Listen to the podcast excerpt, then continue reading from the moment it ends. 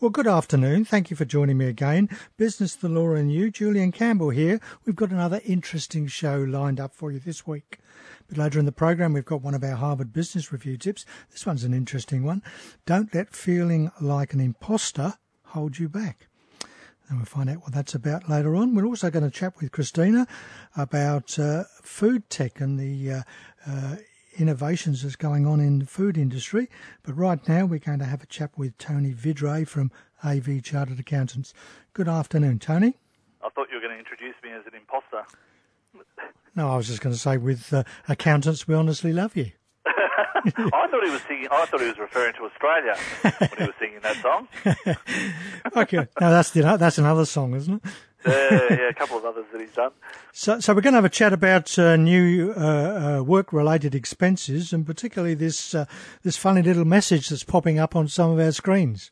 Yes. Now, on your program over uh, over quite a few um, months and in the past few years, I've made mention um, before that the tax office spent something like $750 million on a new computer system about six or seven years ago, and um, and it's paying for itself. It is scanning, you know, pretty much everything. It's doing a lot of analytics, um, and it's spitting out a lot of you know anomalies. If it's picking things up, it's um, it's spitting them out. Now, to date, they only really it only really communicated internally, so it would let um, officers from the ATO know, look, there's a bit of a problem here.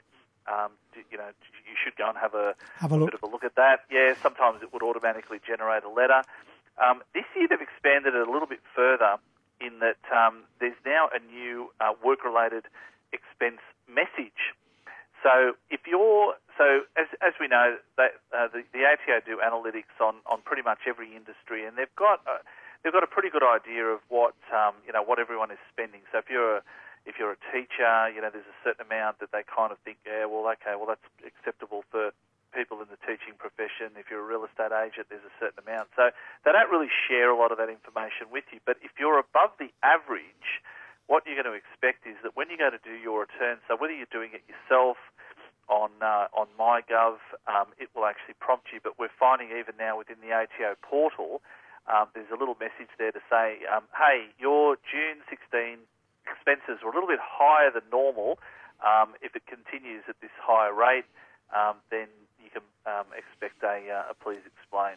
Mm, okay. So we've had a few. We've had a few that have been higher than the norm, um, and um, and for good reason. And so, um, as I've explained to uh, to the client, yep, as long as we've got all our ducks in a row, if and uh, probably when they, uh, and more accurately, when they come knocking, you um, you have to justify the claim and go through and jump all the hoops to, to prove that you've spent it, and that, that there's a very definite link between the expenditure and the earning of your income. So, so one of the areas, obviously, that uh, people do have a challenge with sometimes is clothing and uniforms. Ah, yes, yes. The Assistant Commissioner has interest, written a very interesting article, which I quite like the title of. It's called "Pull Up Your Socks, but Don't Claim Them."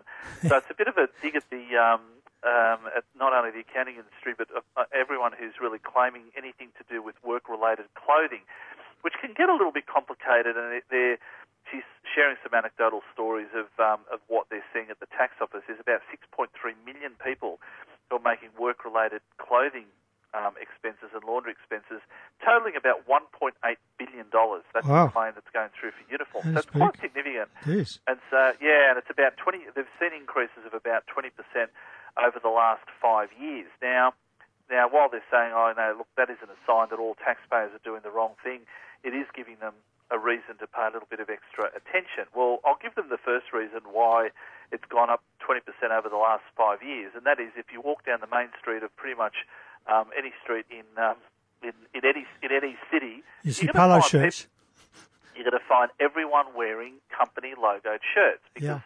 Um, which identifies them as an employee. So, you know, I always find it intriguing that they're the ones who, who who who put up the framework of rules, and then and then they're wondering, you know, why why there's a trend. Well, they were very clear five years ago to say that you um, you're not allowed to claim things unless it, um, you know a particular uniform identifies you as an employee of your company. And I've got you know I've got a logo shirt that, that identifies me as an employee of AV Chartered Accountants. Hmm. That means that that you know I'm not going to wear that out um, you know night clubbing on a Friday night. Not well, that's well and truly um, gone that particular part of my life, but you're not going to wear that at a Sunday afternoon barbecue, if you know what I mean, unless you really want to stand stand out from the. Unless you're promoting your business. It's not it's not conventional clothing. It is clearly a uniform, and it's and it's you know as, long as it's part of um, you know that identifies you, and every second person is identified as an employee of a you know of a Somewhere. particular company from. From you know people who work for the Newcastle Permanent Building Society to the Greater Building Society to you know XYZ engineers, To they- two they all NUR. That's into two NUR. We've got logos. That's exactly it. So, and so they, they just remind everyone that it needs to be occupation-specific clothing. It needs to be protective clothing and a uniform that's unique, um, you know, to the organisation that um, that you work for. So, another thing that, that she said, which I found a little bit interesting, that one of the um, one of the ex- exceptions to the substantiation rules is if you claim up to $150 um, in laundry expenses. Now, what she's saying is that there's far too many people who are claiming exactly $150, $50. which is what's that? Roughly about three dollars per week, Yeah. um, and that you still have to, you know, prove, you know, your claim. So, short of keeping all those um, shopping um, dockets to, to prove that you're buying your uh, Cold Power and Omo, um, I'm not sure what more you're going to be able to do to prove that you actually um, turn up to work with a uh, with a clean uh, a Clean shirt. Mm, yeah. So so anyway, they're scrutinising they're scrutinising um, those sort of claims. So what what the, what she conveniently has has left off out of her article, which I, I thought you'd, you'd find interesting and make mention of, is that the tax office lost a spectacular case a number of years ago now, where a lady was able to claim thirty eight thousand dollars in clothing claims. Now there was there was this was it was a very unique situation, and it was one where the lady was able to prove, and I don't know how she did it, but she did. She was able to prove that a lot of the clothing that she wore for work, even though it was private clothing, like they were ball dresses and gowns and all that sort of stuff, that wasn't part of her normal um, clothing. So maybe she had to provide Facebook photos of her wearing, you know, jeans and t-shirt on the weekends. But her occupation required her to attend a lot of after night, after hours um, dinners and and um, you know uh, uh, those sort of um, Yeah, what are yeah. production events, all those sort of things. And um, yeah, they um, and the tax office were very quick, very quick to play that down and said, "Oh, that's that's you know a unique one-off situation." But it was the exception to the rule because at the end of the day, all those clothes could have been worn at a wedding. You Yeah. know, they could have been worn uh, at some other function, but she was able to prove a direct link between um, the incurring of the expenditure and the um, uh, and, and the fact that she had to to, to buy Same. stuff. Another another great story that I, that or part of this article that she wrote, where she's saying here, I heard a story recently about a taxpayer purchasing everyday clothes who was told by the sales assistant that they could claim a tax deduction for the clothing if they also wore it to work. So, uh, so we have sales assistants giving, giving tax Giving advice. tax advice. Fantastic. Yeah. so yeah, interesting I stuff. was So- the, the previous lady with the ball gowns. I was just wondering whether she was a politician. well, no, she, I think she worked for a PR company, and so there, there were a lot of those sort of you know PR events where she had to attend, and but she was able to show that that wasn't you know her life. That that that was completely um, different. That that interesting one about the sales system, it actually just reminded me of um, a story, and it was a lady who I knew who had um, a, um, teenage um, children. I think they were around 17, 18, 19 years of age, and they were working in some of these um, clothing stores that you would see typically at Charlestown um, and at uh, at Westfield, and the store had a policy where the staff had to wear the clothes that were sold, Yeah. and these girls hated wearing. They just didn't. It was just like Wasn't wasn't them. it wasn't them. It was it was aimed for more the you know the more mature ladies. Say, and I'll pick a figure. Say you know 35 plus, 40 years of age. That sort of style clothing for your 17 and 18 year olds. They they didn't want to wear it, but they were forced to wear it. And they were forced to buy it, which I found the part which was ridiculous. I, I can't understand how they were forced to buy it. If you want to make your staff wear it, well, you should you know provide it Provide it. Yeah. but they were out of pocket. And I'm, I was thinking, well, do they get to claim that as a tax deduction? But it's not occupation specific, doesn't have a logo on it. It's ordinary, you know, hmm. clothing. But again, they would not wear that clothes Other times. another time. So It's a good argument. Good argument. It is. Yeah, it is. Great. Well, thanks for your time, Tony. We'll, we've got a couple of other areas. We might look at them next month. Save them over for next month. No Yeah. trouble at all. Thanks, Julian. Have a great day. You too. Thank you. Bye bye. Cheers. Tony Vidray there from AV Chartered Accountants. Yes, just watch uh, your work-related expenses, particularly that clothing. Time to pop over to Christina. Good afternoon, Christina. Good afternoon, Julian. How are you on this sunny day? Yes, and uh, you're obviously in Newcastle, not Melbourne today. I, correct, and it's much warmer, let me tell you. Although it wasn't when I went for a walk this morning. So, so we're looking at innovation again today, and we're looking at uh, some of the innovation that's happening in the food industry. Yeah, and it, you know it's coming thick and fast in the food industry, just as thick and fast as it's coming everywhere else. So um, there's a some of your listeners may not know, I'm sure you do, about the Food Innovation Centre um, that's in Monash, Clayton, in southeast Melbourne. Uh, and they've, they've just recently opened up a food incubator. It was a $3.1 million um, uh, exercise, uh, and it's a collaborative space, state of the art kitchen, food lab. Um, because what we're interested in doing is adapting product to the um, to the Chinese market. So we're really trying to, to expand e- exports into the Chinese market. But there's a whole lot of other things happening in food tech uh, that are potentially disruptive to the whole agricultural um, industry in Australia and actually New Zealand. So there's questions. I know we've mentioned before mm. um, about the the ethics. warehouses. Yeah, well, the oh, ethics as well. So wait, by the time we get to the end of today's discussion, ethics is going to be quite a you know Big quite one. something to to really well listen. Yeah, to investigate and listen to. But so the we've talked about the um, the in the Bronx in the states how they've got the warehouses where they're growing, you know, green foods in layers. And mm. there's some concern at the moment around um, vitamin D because they're using ultraviolet light to grow um, some of these grasses and everything, but we're messing with the biology of the plants. The, the plants, as, as, you know, if you know anything about biology, which I didn't until I started reading about the effect on food, make their food from combining um, carbon dioxide with water from the soil and it's in the process called photosynthesis. This would be very like easy to understand for some people, and some people like me who are not scientifically uh, brain brained, uh, potentially not. But that the process of photosynthesis is powered by the sunlight, and the chlorophyll traps the sun's energy that's in the plant. So that's the bit that makes it green. Now the question is.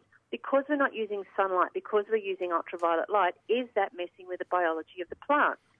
So that was that's one thing that, that has become of concern lately. We're making meat without cows, eggs without chickens, milk without cows. Um, there was a there's a group called Supermeat, which is a startup from Israel that's producing meat in a lab. Now the good thing about this for vegetarians and animal lovers um, is that they've they've actually created um, a situation where they can expand the cells that are isolated from a small tissue biopsy taken without hurting the animals. The food won't run out. It's cheaper. It's, they claim that it's healthier. We, we have yet to um, really it. discover, yeah, the, and the long-term effects on the human body. Um, but it's all bioengineered. So we're also bioengineering milk from yeast. Um, we're genetically modifying it, brewing milk so that it's chemically exactly the same as cow's milk. They've also made it chemically exactly the same as human milk. We've bioengineered eggs with the same idea and you kind of think, well, well, who, you know, what does this do for world poverty? But they're also they're targeting at the moment people that need to buy en masse. So mm. whole food organisations who are buying eggs by the thousands of kilos, who want the eggs to last longer. They want them in powdered form. They want them in liquid form. They want them in tube form. They want to make sure they're salmonella free. They want to make sure of supply. Um, and they want them to taste more like eggs than the eggs do. So this is you know, these are all the, and they're cheaper as well. So all these kind of things are, um, are questions that are, that are coming at us thick and fast.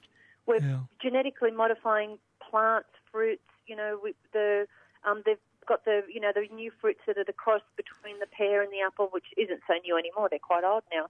Um, so that's one thing that's a, that's threatening disruption to the food industry, as well as the self-driving tractors, um, the ir- different irrigation systems that, that we're putting um, into practice and discovering at the moment. So the whole food industry is up for disruption. So with all uh, with all innovation, as we constantly talk, there's always this positive and negative, isn't there? There is, and haven't we said that every week? Yeah. You know, who, whoever invented the car invented the car crash. So we could potentially end world poverty by bioengineering um, food, milk, etc., making food healthier, making it reach, you know, if we can make food last longer, we can travel it further, we can feed people in, in you know, um, countries and country areas where there's, there's food shortages. Mm. But what does it do to the, if we're, but if we're genetically modifying food, is that going to have a long term effect on our bodies? Yeah, we don't know, do we? Great. Well, thanks for your time again. We'll have a chat with you next week.